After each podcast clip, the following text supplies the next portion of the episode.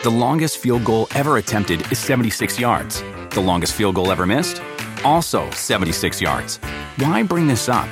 Because knowing your limits matters, both when you're kicking a field goal and when you gamble. Betting more than you're comfortable with is like trying a 70 yard field goal. It probably won't go well. So set a limit when you gamble and stick to it. Want more helpful tips like this? Go to keepitfunohio.com for games, quizzes, and lots of ways to keep your gambling from getting out of hand. You want a beautiful lawn? Enter TruGreen, the easiest way to get a great lawn. Just water and mow, and they'll do the rest. Weed control, fertilization, aeration, and more. TruGreen is the official lawn care treatment provider of the PGA Tour, and they have a verified best price, which guarantees you the lowest price with no compromise on quality. You do you. Let TruGreen do your lawn care. Visit trugreen.com, T R U G R E E N.com to get the best lawn at the best price with the best people. Guaranteed. Talk is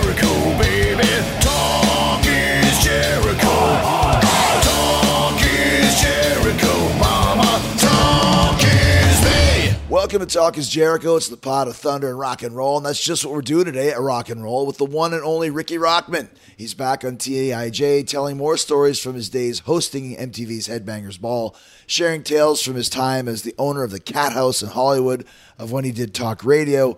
He's also talking about a spoken word show called One Foot in the Gutter. He did a handful of shows late last year, had so much fun, he booked a 19 date tour. Starts tonight, March 29th in Annapolis, Maryland.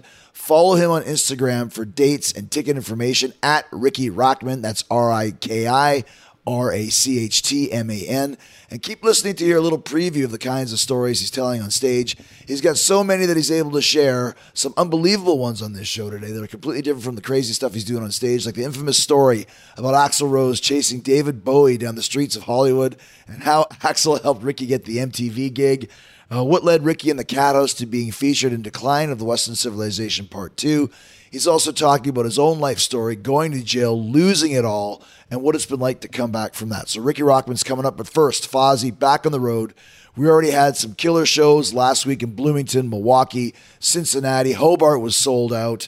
Uh, Milwaukee was crazy. That was maybe the biggest show of the tour. Uh, Johnson City was always fun. But this week, we're headed to Pittsburgh tomorrow night. That's sold out.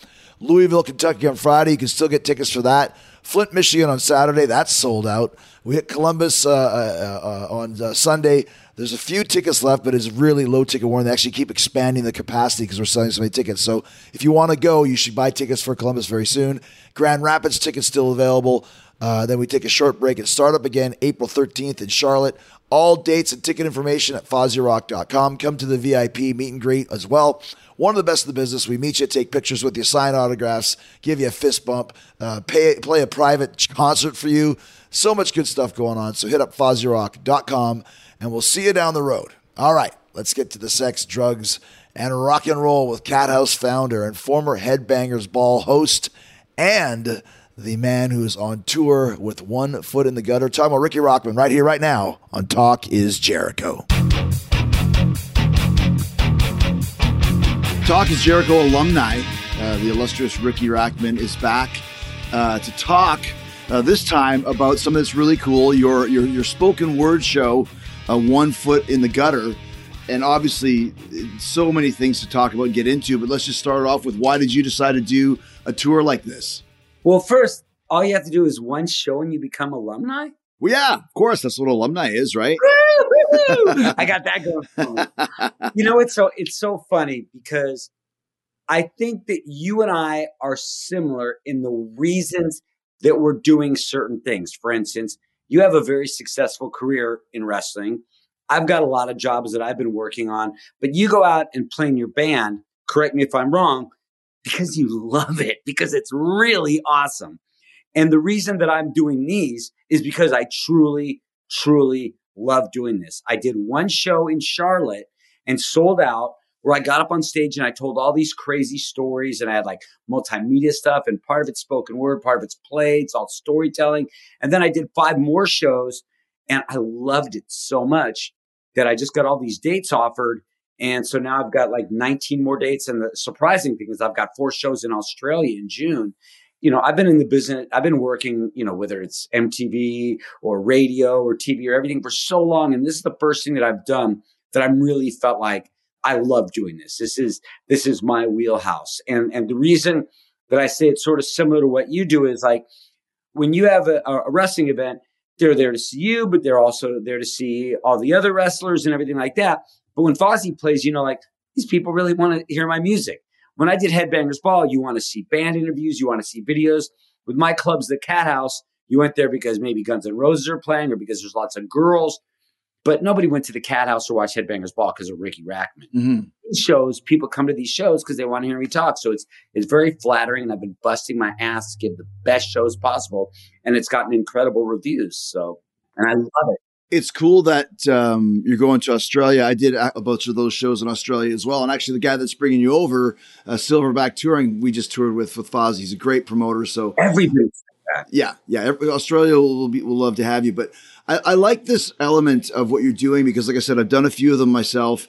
I just saw Bruce Dickinson. Obviously, he's made a second career Oh, out of doing these shows with the, with the with the media, like you mentioned, like the videos and then just kind of the examples of the of the pictures and all that sort of thing. So it's become a thing now in 2023 for guys who can really talk and know how to captivate a crowd to do to do this. I think it's going to be even more prevalent when there's guys that there's certain musicians that probably should have stopped touring a while ago. And maybe I don't want to see them go up there and play. But if somebody says, look, you can go play a place that fits, you know, 500, 1,000 people and just talk and people want to hear your stories, it's easier. You just travel. I mean, for me, because we're on a budget, I had to sell my car, buy a minivan, and my wife's my tour manager. And it's, it's kind of low budget, but like for somebody like Bruce Dickinson or Henry Rollins or or somebody like that, Right. I think that's going to be the thing that that people are going to start doing. And for me, it's really nice because there's so many layers, good and bad, that have happened in my career, and just to get up there and tell everything the way it really is.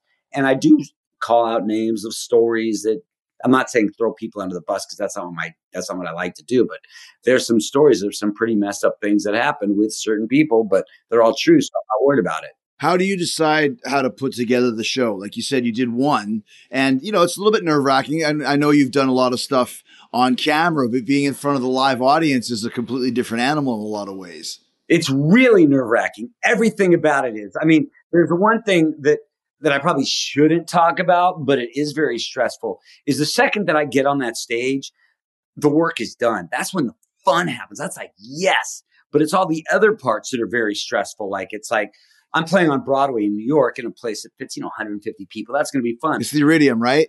Uh, yeah. Yeah, yeah, I've been there. Yeah, Oh, I can't wait to play there. But then I'm playing like the day before at the Starland Ballroom, which is massive. it's huge. So I'm sitting here, I'm like, why the hell am I playing? So I'm very stressful looking at ticket sales. And those are the things that I got to just let that go. So there's all that stuff that is very nerve wracking. And deciding what goes in the show, I've done it a few times. I know it works. One show I talked about the reality shows I did, Daisy of Love and Charm School, and had clips of Sharon Osbourne fighting when I was trying to break it up. And it didn't seem like it got a pop from the crowd. So I just dropped it. Yeah, So the good thing is I have so much stuff to pull from. You know, the first show I ever did in Charlotte was three and a half hours long. That's way too long. yeah, yeah. So it's nice to have so much stuff that I, I'm like, oh, this is a good one, but I got to get rid of it. Maybe save it for a second show. Mm-hmm. I try to tell the stories that aren't in the Cat House Hollywood podcast or that people have read in books or, or the ones that people have read about in books. And I tell the way it really happened because so many people have gotten it wrong. But it, it's tough to try to decide. But that, but that's the thing. Which like, like I've started doing these. I remember years ago in Australia, uh, it was called the Soundwave Festival, and Scotty and I did kind of like a co-headlining one. And then also in England, I remember just talking to you right now. We did like a three-part series. Scott did one, I did one, and Duff uh, McKagan did one. So each time you got to figure out what to do and how, how to streamline it, how to make it better.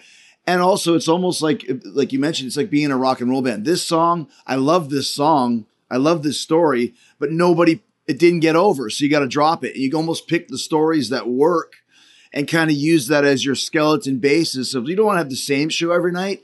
But the people in Knoxville didn't hear the, the, the show you just did in Charlotte. And there's certain stories that just work and you want to tell them. And that is what's tough. Like I've told the story, the Axl and David Bowie story at the Cat House, and I've told that story. And then, you know, and you'll let's say, okay, I'm in Knoxville. Well, next week I'm in Winston Salem. Oh, tell that again. No, it's the first time they have ever heard that story. That's right. So every time you tell these things, you have to realize. And now the thing that, that's very flattering, but there's people that have been to two or three shows. I don't know why, but I'm flattered they have. And I tell these people, like, you know, I'm like, you know, it's kind of the same show, but it's not. I mean, everything changes. Just like you can see your favorite band a bunch of times and it might even be the same set list, but hopefully it's a little bit different. But this is different because it's not really songs, it's stories. You know how it's going to end. But every show is different. You feel so much. And I can tell you, I know you understand because you're a musician and from wrestling that every, you can do the same thing, but the crowds are always going to react differently. And you feed off that. So if I'm up there, I, I think you played the machine shop in Flint, Michigan. Oh yeah, yeah. We're going there next week. Say hi to Kevin. That place is rules. Yeah. That place, It's one of the best rooms in the country, and it's always sold out. It's always sold out. The reason it rules is because the promoter's a rocker. He's a good dude. He treats people right. And if you suck there, it's like the Apollo was for like Motown. If you suck there, they'll let you know. But if you're good, you know, they're going to be into it. And so I'm like, oh my God, the Flint, Michigan, I'm, I'm just telling stories. And the crowd was just insane. And you feel good. So when you feel good, you got to step in your step and your and the show's going a lot better and you might throw some more stuff in there and maybe be a little bit more vulnerable right. I, I, I love it but every show is a little bit different And, and once again, you're going to have your greatest hits, and you mentioned it in, in, in passing, but there might be people listening to the show here, and you don't have to tell it in detail, but it's, it is one of the greatest all-time Cat House stories of Axl and Bowie. Just give us the Reader's Digest version for those of us that haven't heard that story before. it was the greatest night at the cat house in my opinion but it, but, I'll, but I'll tell you why. It was october 1980 see i keep on finding more bits and pieces of it. It was in october 1989 and guns N' roses wanted to play the cat house and that's where they shot the it's so easy video. If you watch it it's so easy video on youtube it says cat house. Right. they played there. And that night david bowie showed up and david bowie was a complete mess. And i'm going to tell you the quick story was just a complete mess and ended up trying to pick up on a girl that just ended up being Axl's girlfriend. and it doesn't matter who you are. If you try to pick up on Axl's girlfriend, things aren't going to go right. Right. And they didn't go right. And I go into elaborate that, but it, you know, people have read about it in books. Axl was chasing David Bowie down the street. And, you know, my security guards are like, Riki, what are you going to do? Axl's chasing David Bowie down the street. And this is what I did. Okay, and I walked away. Something like that, like you know, like David Bowie. It's David Bowie, you know. And Axl was one of my best friends, but I didn't know what to do, so I just walked away. There were so many things like that that happened at the Cat House, and there's more stuff that happened in that night that I'll go into. But you know, I never put out a book, which I do hope to do one day.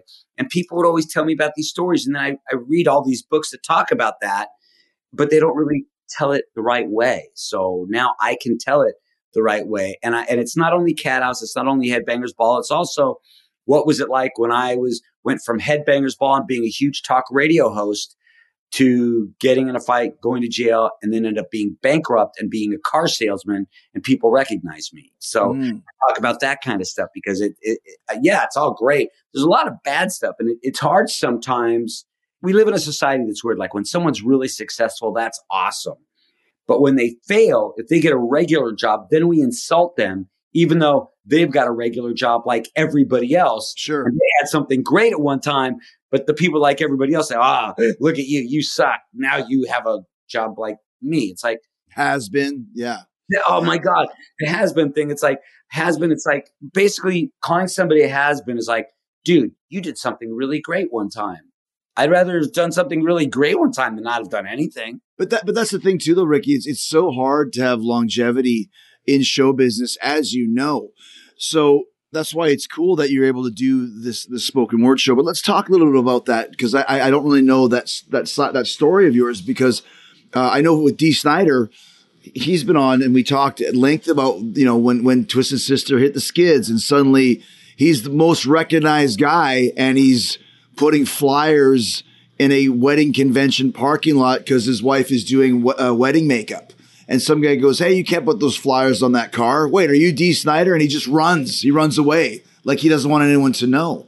So, kind of, how was it for you, and, and, and what happened to get to that? You mentioned you got in a fight with somebody. I know you were a very successful talk radio host as well. Yeah, I So was what- doing what- I was doing talk radio, and at that time, my life had gotten a little bit out of control.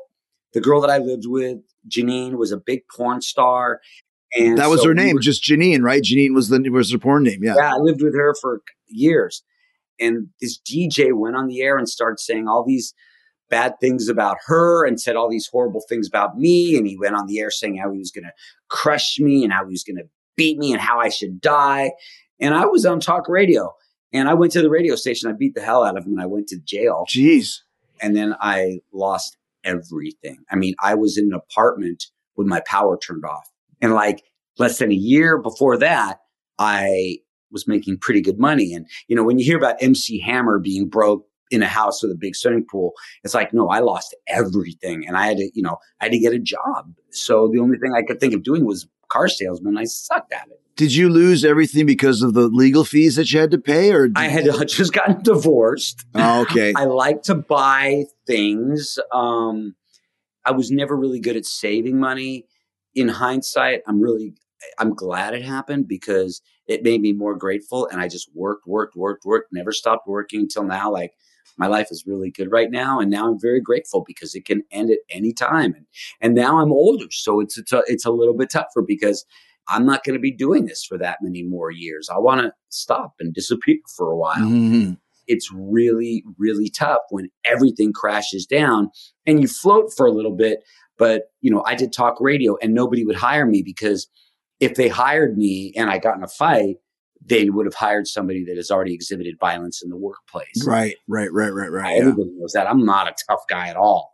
But it was a very valuable lesson about how quickly things can go away. And, you know, when I made money, you know, I never made like millions or, or close to a million, but I was doing pretty good. Yeah. So it wasn't like I had millions in the bank. I didn't. I, you know, spend money and, and lost everything. The longest field goal ever attempted is 76 yards. The longest field goal ever missed? Also 76 yards. Why bring this up? Because knowing your limits matters, both when you're kicking a field goal and when you gamble. Betting more than you're comfortable with is like trying a 70 yard field goal. It probably won't go well. So set a limit when you gamble and stick to it. Want more helpful tips like this? Go to keepitfunohio.com for games, quizzes, and lots of ways to keep your gambling from getting out of hand.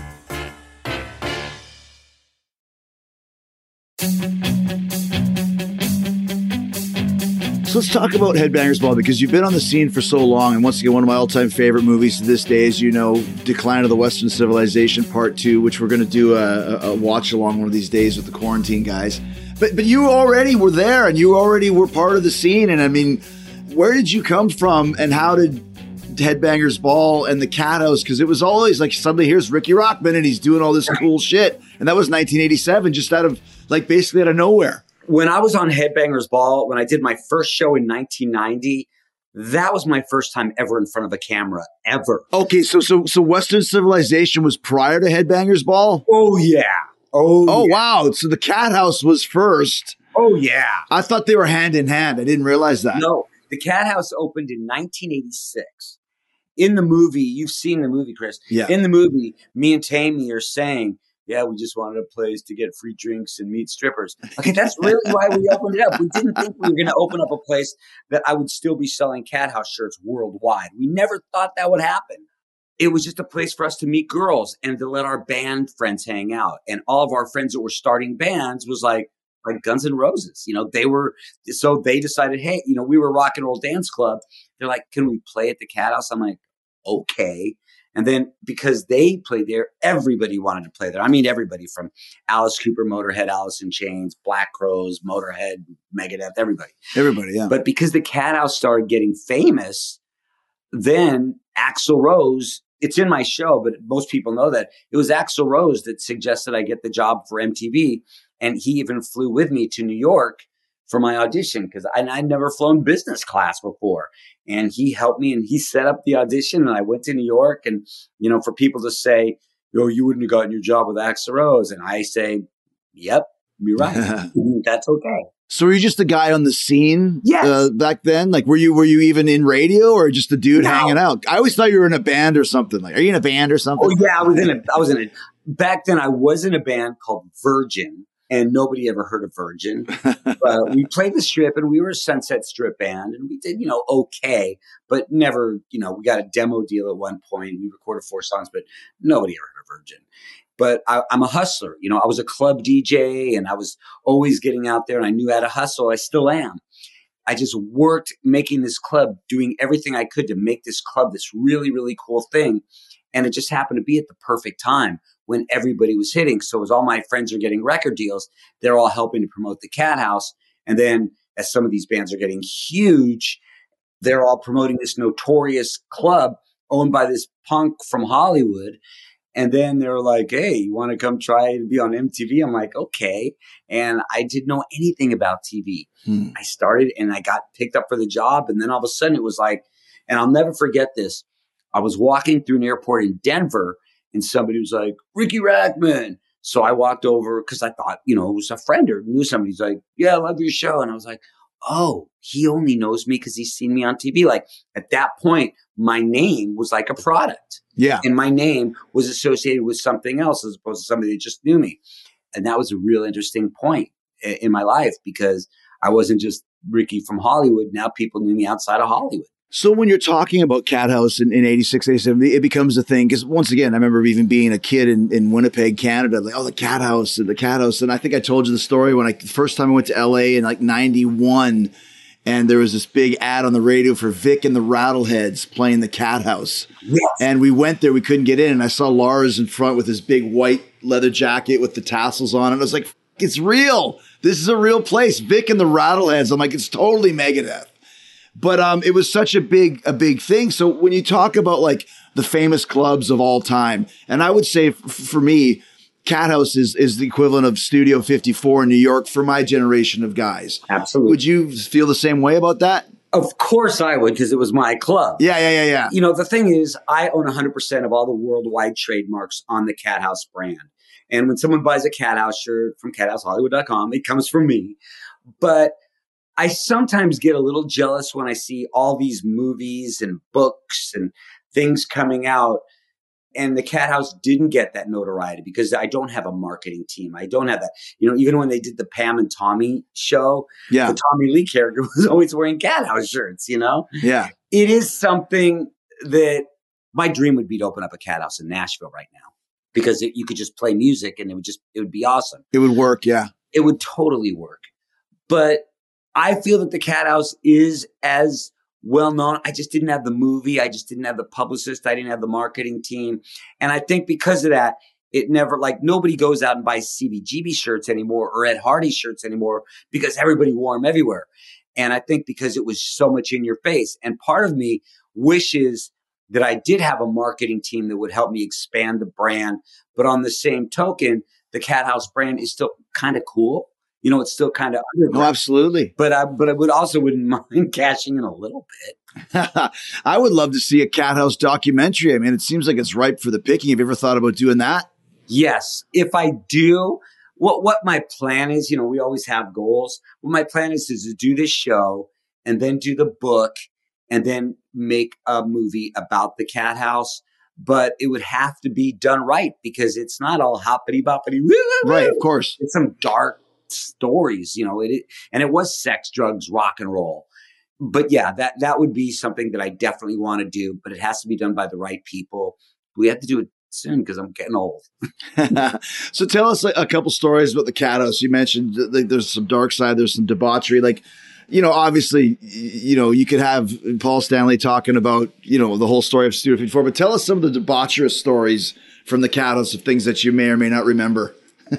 I wish I could, re- all the things I could remember. It was the rule that I had at the cat house was I said, you cannot bring, remember back then, really, Yeah, different times, different times. different times, you didn't have, not only did you not have a phone that could take pictures, you didn't have a phone with you. Good call. So I said, you can't bring cameras in the cat house. And the reason being is I wanted everybody to do whatever they wanted to do and never ever get caught for it. So if a guy or a, a if there was a girl that was out there being promiscuous she could do that and not worry about pictures. And if there was a rock star that met a girl there, he could do whatever he wanted and not worry about it coming back to haunt him. Sometimes I do wish I had pictures, but people felt like they could do whatever they wanted. And the other thing is, we never had that velvet rope policy that somebody stands out there and says, Oh, the cool people come in. You come in, you stay out. Because the truth is, I was always the guy that never got on the other side of the velvet rope. Hmm. I hate to use this word right now, but the cat house was very all inclusive without saying that we were like, we didn't care what you were into at all. Just come here and do it. And if you were into dressing in drag, you were into doing this and people could do whatever they wanted and nobody cared. And what was, were people having sex in the bathroom? Absolutely. Lots of times, you know, looking back and I looked at Slash's book and he says, yeah, you know, when he came to the club before they were famous, he knew that, that I really did want them there. They weren't famous, but I did want them there. So he knew he, he could do whatever he wants. So what he would like to do is he would like to get really drunk and fall down the stairs. and it was like before Jackass stuff, he would just take pleasure just throwing himself down the stairs. I don't know why, but I remember being at the bottom of the stairs one time and Slash was holding a big plastic plant falling down the stairs wearing a cat house security shirt. Random stuff. But but to say, you know, I, I keep on using that cliche of sex, drugs, rock and roll. But that is what it was. That is what, the way we were living. The drugs ended up killing a lot of people. I stopped in 88, which I'm so lucky mm-hmm. because I wouldn't have been here if I didn't. We all felt like we were indestructible and we all felt that we could do anything. And at the cat house, we were all the misfits. And at the cat house, it was our safe haven. It was our home. It was, we could do whatever we want with whomever we want and nobody would pass judgment. And I say this, women dressed very provocative, sleazy, and that didn't mean that they were. Yeah. You could have been a woman that ran a business or was a school teacher or a mother. But if you want to go to the cat house and dress up sleazy, that's when you did that. It didn't mean you were sleazy. It meant you could dress in. So the women had the power. It wasn't degrading. It wasn't anything like that. You might look like a rock star and not be a rock star. It's just like if somebody goes to a cowboy bar and they want to wear a cowboy hat, that doesn't necessarily mean that they've got a horse in their backyard. We could all be whores and rock stars at the cat house, and it didn't really matter who you were. And it, got so crazy that Women's Wear Daily and sports Sportswear International, and they were all writing about this cat house fashion, which was just pure decadence and pure sleaze, you know? And it was beautiful. It was great. And we all did it. The longest field goal ever attempted is 76 yards. The longest field goal ever missed? Also 76 yards. Why bring this up? Because knowing your limits matters, both when you're kicking a field goal and when you gamble. Betting more than you're comfortable with is like trying a 70 yard field goal, it probably won't go well. So set a limit when you gamble and stick to it. Want more helpful tips like this? Go to keepitfunohio.com for games, quizzes, and lots of ways to keep your gambling from getting out of hand.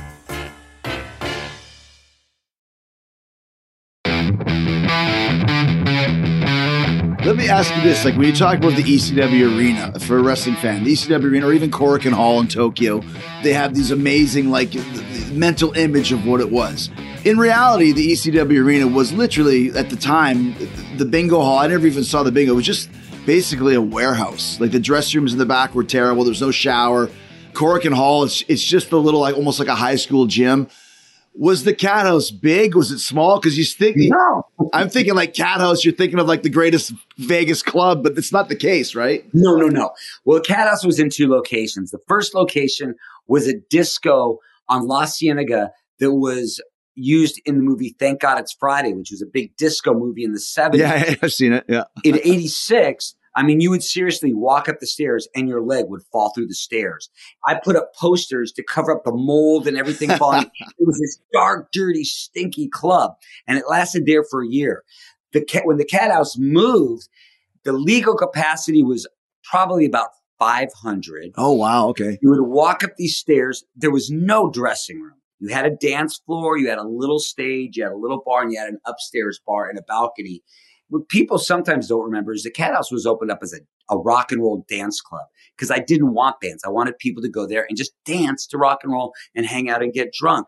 But was it this big, beautiful stage with no, I think the stage was like about this high off the ground. It was very, very small.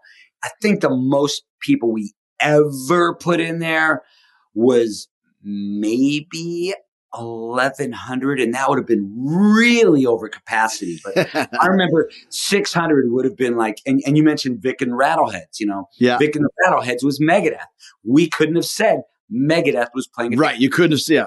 and it wasn't like the greatest sound system and it wasn't any of those things it wasn't this big club and it was also a club that i just rented out it was only open one night a week Oh, really? yeah the cat house i didn't own the cat house was called the probe which was this gnarly hardcore leather gay disco. I figured okay there's this club in hollywood.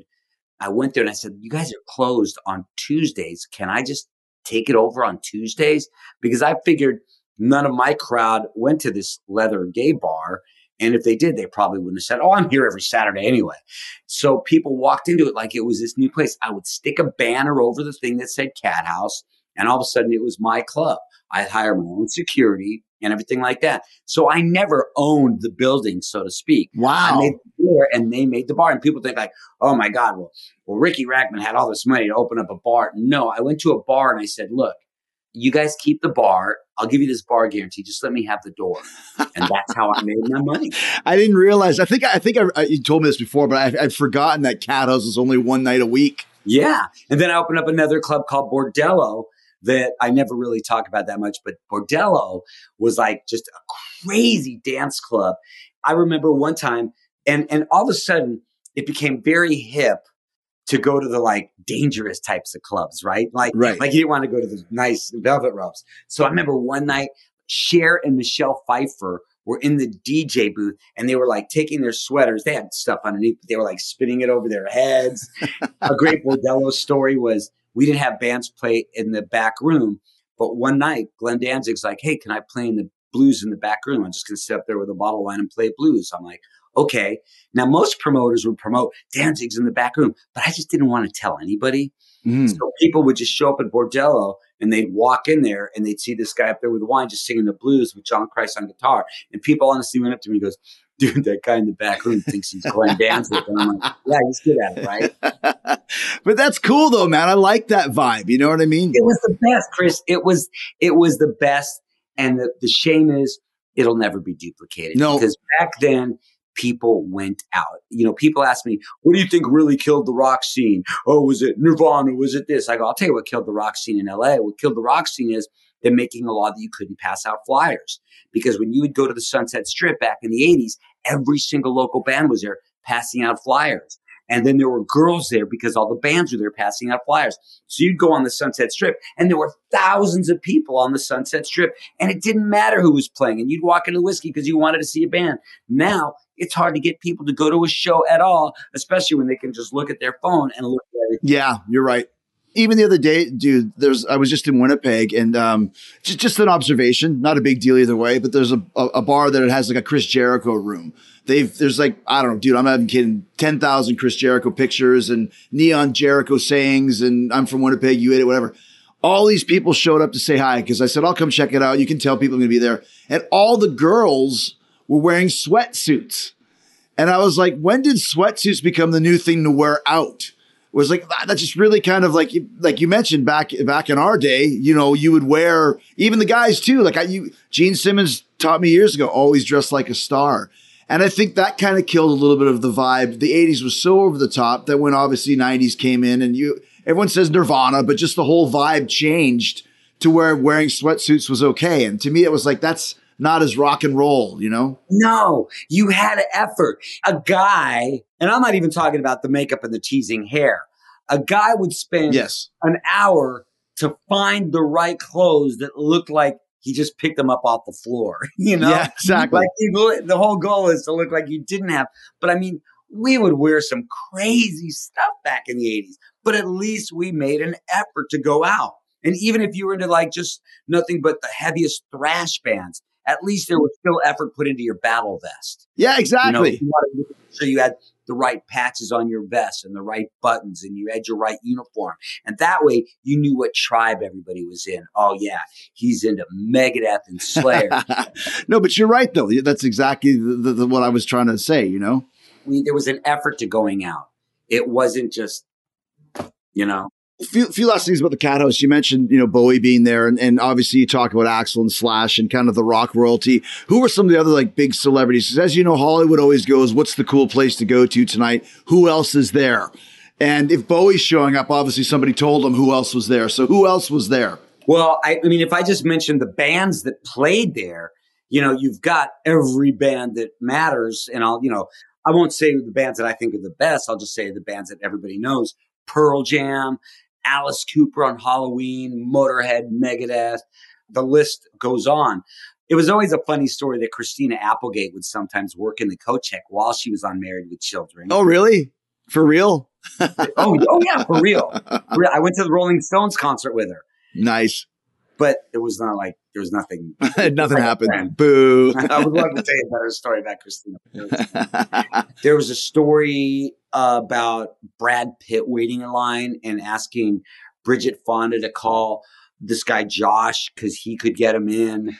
I mean, there's a lot of people that just that showed up there. Depeche Mode at one point was like the biggest band. And Depeche Mode did a record release party at Tower Records on Sunset, and it caused a riot, and they had to shut down the Sunset Strip.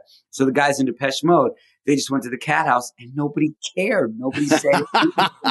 Malcolm Forbes, who's like the famous millionaire, showed up at the Cat House.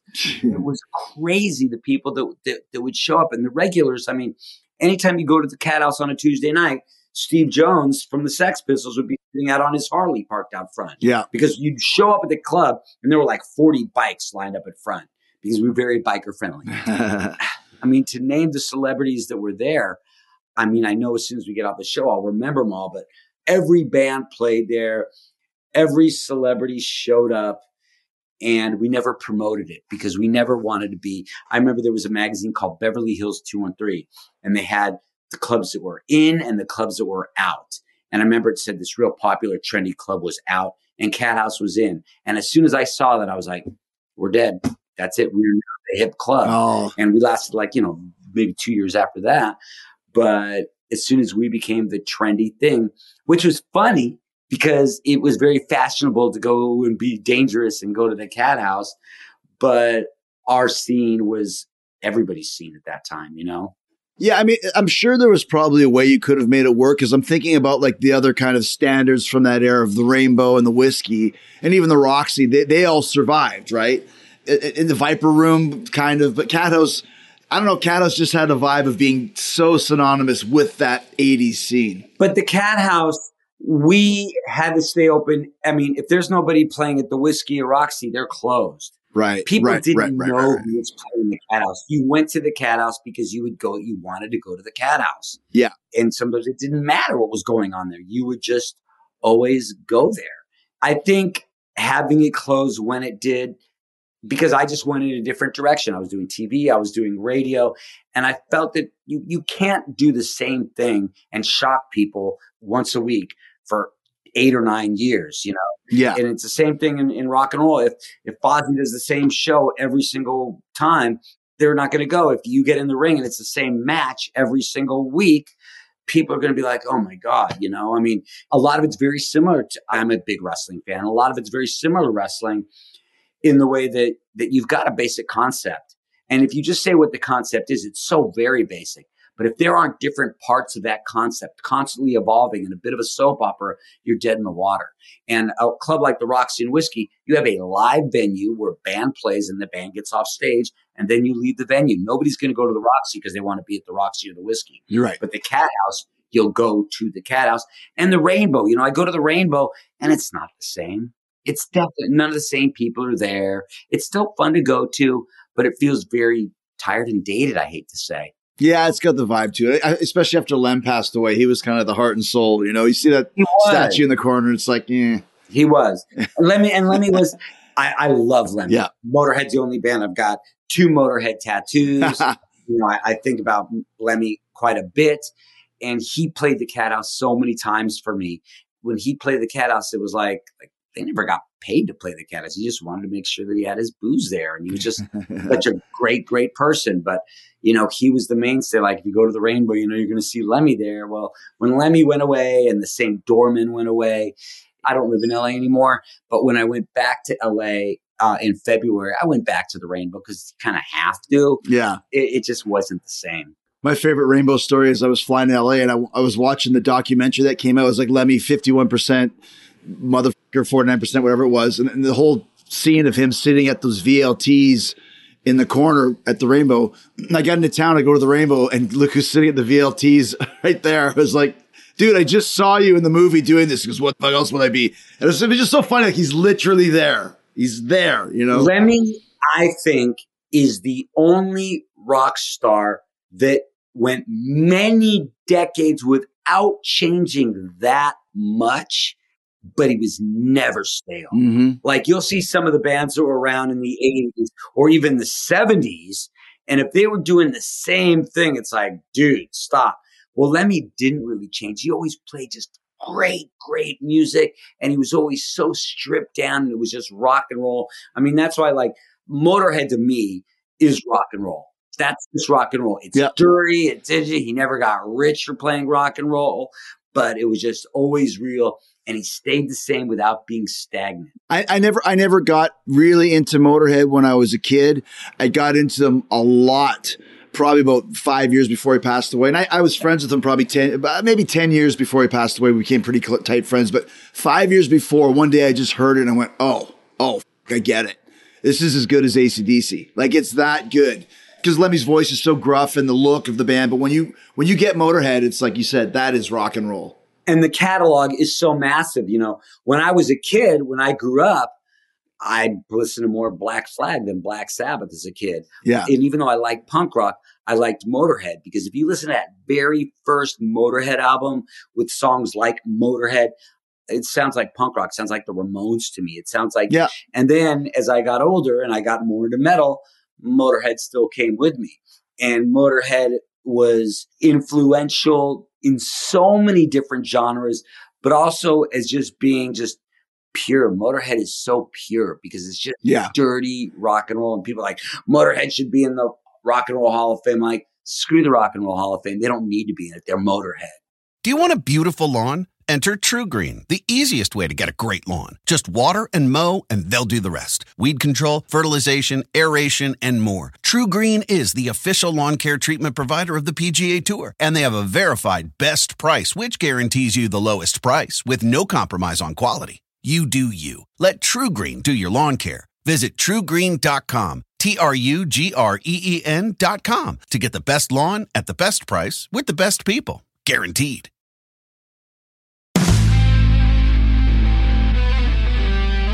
Let, I, I want to talk about the Headbangers Ball for a bit, but before we get into that, you mentioned uh, wrestling.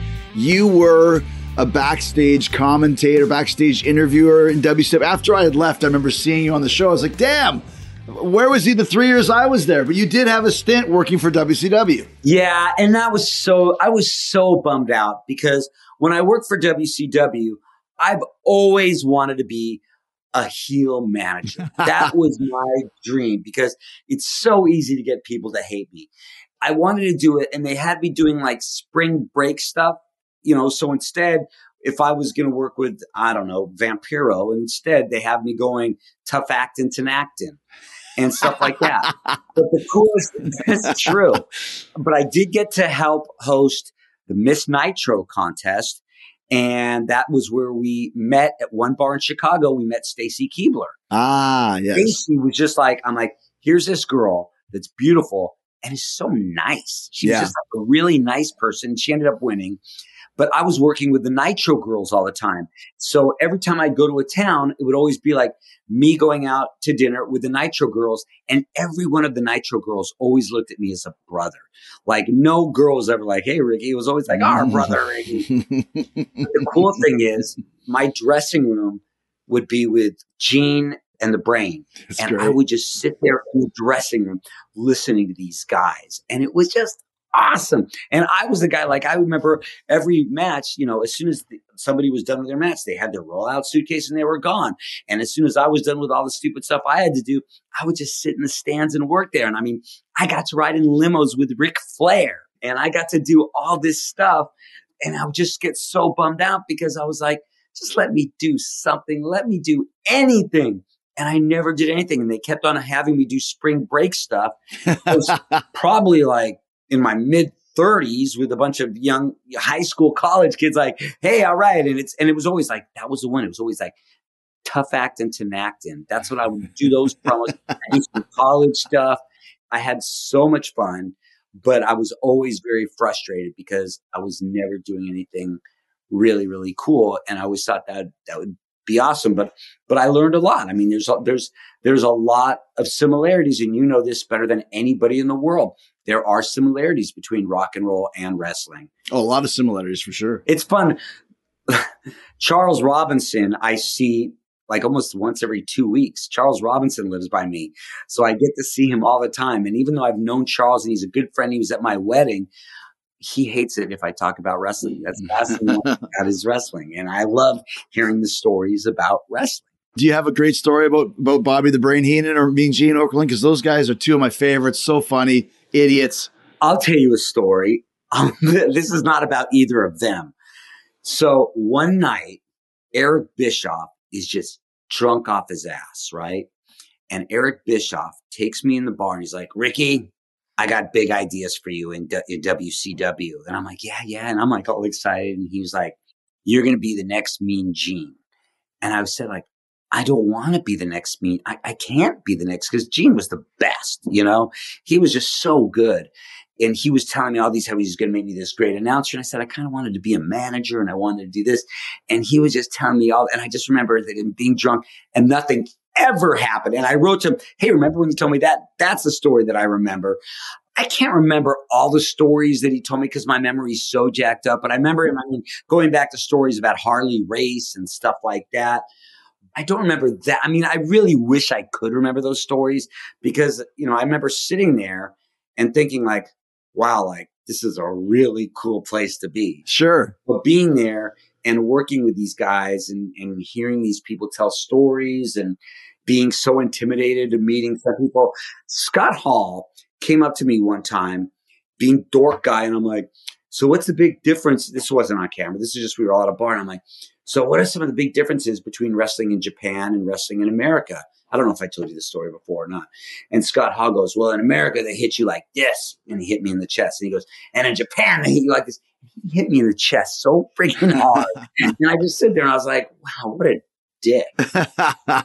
That's about it at the time, right? I remember being really scared and intimidated by Scott Steiner, who ended up being a pretty good dude. But very intimidating though, especially back then. He was kind of off his rocker. He was off his rocker, but he. Yeah. But I ended up seeing him at a convention, probably like three years ago. Couldn't have been a sweeter guy. Was so nice. Yeah. I remember a time that he had real heat with Buff Bagwell, and everybody that worked for WCW was really anticipating what was going to happen in the match because I think they really wanted to rip each other's heads off.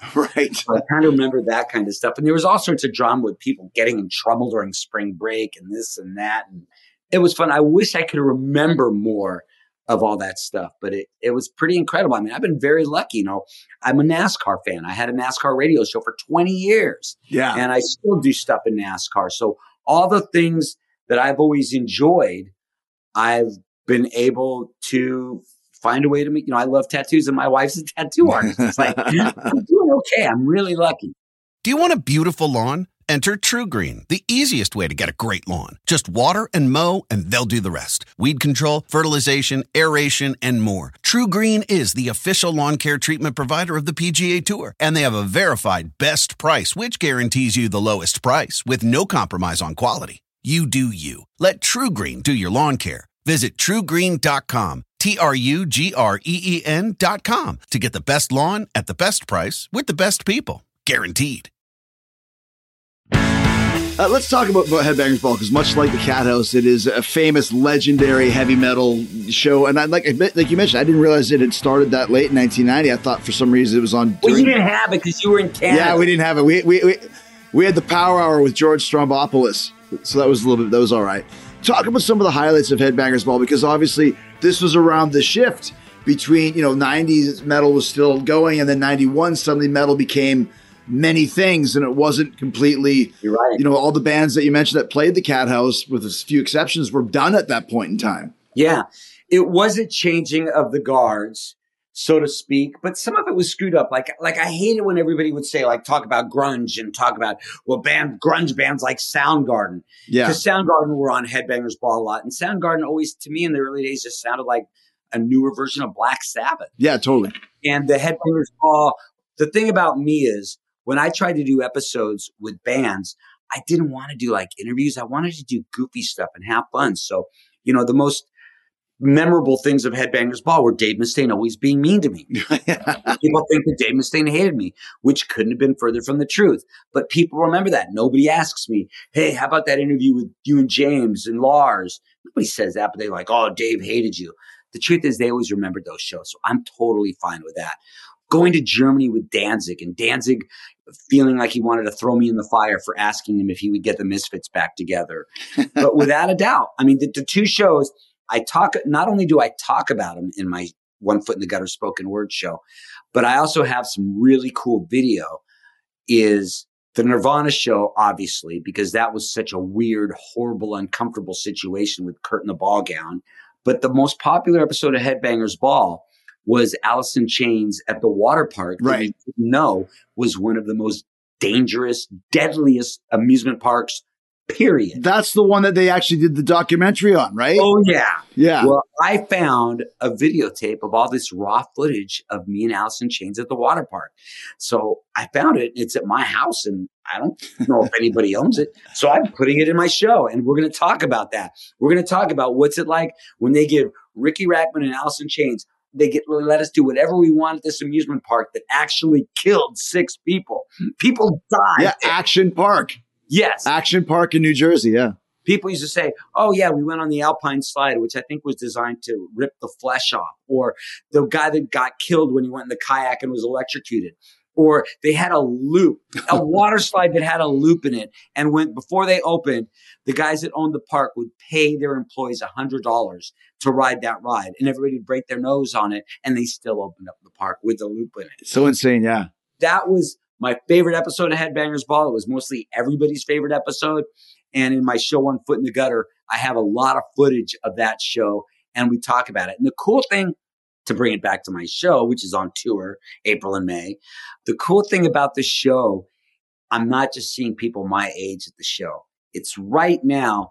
We are really seeing a resurgence of people. And I've Yes. felt it for a while. But people always say, "Oh, it's coming back! It's coming back!" I'm like, "No, no, no!" And now it feels like, I mean, I'm sure at a Fozzy show you're seeing all age demographics. There's people that are at my show that are like in their 20s. To them, this is just like, wow! Like it'd be me going to see somebody talking about hanging out with Frank Sinatra and Dean Martin. So to go out and see all these people in the audience of all different ages is really, really cool because I can imagine what it'd be like when I was younger, listening to people telling stories about hanging out with Keith and Mick. You know what I mean? Yeah, totally. Sure, sure. It's very weird that I'm the one telling these stories because I'm just I'm just Riki. hmm But the stories and and and it goes back. Like there's a scene in the show where I'm in my bedroom and I got my skateboard, my Land of the Lost stuff, my Evel Knievel toys, and a record player, and I'm discovering vinyl for the first time and discovering what I believe was the my gateway into metal album.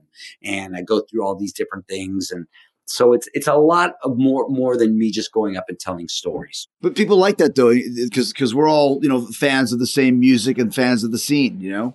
the way that we got turned on to music is different than the way and and you know I know I sound like such a That's true though. grandpa metal but you know the way that when we wanted to hear a song we couldn't just say hey play something from Deep Purple play something from Amon Amarth we had to go to a record store or ask if our friends had it and we had to go go through the record store and bring it home and wait till we get home and put it on the record and play the whole record and just sit there and take it all in instead of hey, play something from, you know, it was a whole different process. Listening to music was different. And I know I sound old when I say this, but it was pure. You knew about the records because you would read an album cover. You'd see what the song were. You'd see who they thanked. You knew everything. You knew who everybody was in every band. You knew that, okay, this is Motley Crue Yeah. and Nikki is that guy, and this is this is Kiss, and Gene is the demon, and Peter's the cat and Ace is the space. You knew characters, and even in a band like a, a Slayer, even you had a Gary Holt and a Tom Araya. And now I got to be honest, I don't know who the members of all bands are, Yeah. and there aren't as much characters. And rock and roll is so much more about music. It's a show. I want to know that these guys are this and these guys are this, you know. And and I'm still the guy that goes and sees Maiden and gets excited when a kind of antiquated Eddie gets on stage as a monster. Yeah. And instead of saying like that looks stupid and fake, I'm like, yeah, it's Eddie. You know, I still love that stuff. I love to get excited, and I'm sure that there's kids that think like, okay, that kind of looks silly because they want like some CG Eddie to reach out through the crowd. No, it's not. I still love Alice Cooper getting his head cut off, even though I've seen it probably 300 times. Well, and that's the funny thing. I saw Maiden on the Book of Souls tour. That's when uh, Bruce pulls out Eddie's heart out of the Mayan Eddie during Book of Souls, the song. And the heart is like literally like one of my dog's stuffed animal toys, but it's Maiden, so it works. Like, who gives a shit? If it was like, you know, you know, if you went and saw Avenged Sevenfold and they pulled out a stuffed animal, you'd be like, come on, you want a beating, bloody heart. Right.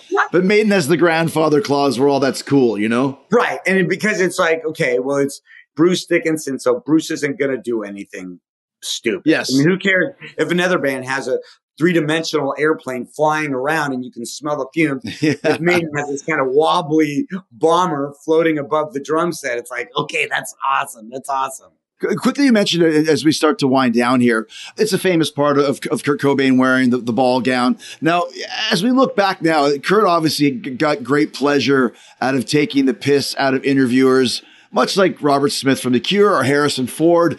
Uh, was Kurt taking the piss out of you that day? Did he not want to be there? Was he just in his own mind having fun with what he was doing? I truly believed he didn't want to be there. But now that I, I mean, I, it's funny. For some reason, after all these decades, I never thought about him actually putting a little effort into it because what happened is when I showed up at the show, he was passed out in the green room because I wanted to meet him because I liked the, the album Bleach from Nirvana. Right. I love that song. That negative creep song is just heavy. And I was so excited to meet him and he was face down in the green room. And I was like, oh, okay. So the first time I ever met Kurt Cobain is when he walks in with his yellow ball gown. It's sort of apathy, but it doesn't, you can't pull off that you don't really care when you go to the effort to wear a big yellow ball gown. right. You're right. So I think he didn't care, but if you didn't want to be on the show, don't be on the show because there's a lot of bands that really wanted to. But I think you're right. I think it was just kind of trying to just like take the piss out of me. I Yeah. think that was pretty much what it was. But I was very much like a little disappointed because I was so excited to meet Kurt. And he was just kind of like, Ugh. Yeah, that kind of seemed to be the attitude that he had, which is kind of a drag, you know? Yeah, I, I know that's his thing, but there was something I saw in the interview where they were on Headbangers Ball in England. And uh, they were saying, "You're not Ricky Rachmaninoff. You're not Ricky Rachmaninoff." And they were kind of making. I was like, "Oh, that's kind of they, they remember my name." It's one of those things that the bad stories stick around longer, and when bad things happen, it makes for a better story. And Mhm. if Kurt would have been on Headbangers Ball and Kurt would have said, Yeah, well, you know, this is a Nevermind's a great song. We spent a lot of time working. I can't wait to play it live. So what? Yeah. The fact that it was very uncomfortable and he wore a big yellow ball gown and seemed like he didn't want to be there, that's a much better story. We wouldn't be talking about it if he didn't. No, exactly. no. Like I said, nobody asks me about me and James and Lars, but they sure ask about Dave Mustaine giving me a hard time. That's what people like to remember. Last thing, man. Obviously, super excited about the show. One one foot in the gutter. Is there is there a story that, that's one of your favorites that you could tell Reader's Digest, or is like because I know you've got the whole thing kind of figured out. What's one of the highlights for you? it's going to sound weird, but my highlight of the show is when I talk about when I lost everything Mm-hmm. because, and I don't want anybody to think that I'm up here giving like an inspirational sermon, but I like to pe- let people know that some of the great things that happened in my life, I wouldn't have been in that position if if I wasn't in a really bad place. These bad places led me to something else. And I, I use an example sort of, this isn't from the show, but I use an example like I was devastated when I didn't get the job hosting Ink Master. I was promised that job. They booked it out of my schedule. And right before I was supposed to shoot, they said that Dave Navarro got the job. Hmm. And I was so bummed out. And then you move ahead three years later and I'm married to the contestant on season one. Yeah. You know, Yeah. that wouldn't have happened if I got that job. So when I'm telling the bad stuff that happened, I hope people can see like, wow, he was in his apartment with the power turned off, flat broke, and now he's on tour and I'm old. you don't know what path everything's going to go in. So I like telling some of the heavy stories and I like telling the Alice in Chains water park stories because people light up when they hear those stories. Yes, I've told these stories so many times, but like you said earlier, people are hearing them for the first time. And when you when you're saying up there, like, I still can't imagine what it's like every time you walk in the ring and hear everybody singing your song. Mhm. And and every single time, the whole arena is singing your song. You know, when you walk through the ring Yeah. which people probably don't know is when I go there and my job is I'm not a singer. When I'm on stage and I'm talking and people are listening and they're looking and they're they're riveted to the story, that's to me would be like what it'd be like and everybody's singing your song. Everybody's paying attention to what I'm saying. And that is the part that feels so great. And I walk off stage and a lot of stuff is very embarrassing that I tell. But when you walk off stage and, and you've, you've shared and bared your soul and people are interested in it, it's a really good feeling. Dude, well said, man. It's always a pleasure to talk to you. And uh, hopefully I'll get a chance to see your show. I know. I know, I know. I might have to take a road trip. And Australia, too, it's going to be huge. So this is probably the start of many, many shows like these that you're going to be doing, man. I hope so. And if people want to go to get tickets, I mean, I've got shows from Maryland to Georgia to Chicago to everywhere. And just go to cathousehollywood.com. And that's got all the links. I'm not selling the tickets myself, but that's got all the links for the, and some clubs are, are very small, like the Iridium in New York City, and some clubs are big, and some are theaters, like seated theaters, like normal theaters. And it's just, it's really, really like, I'm so excited. No, man, it's going to be great. It's great talking to you, dude. Congratulations. Thanks, Chris. I appreciate it.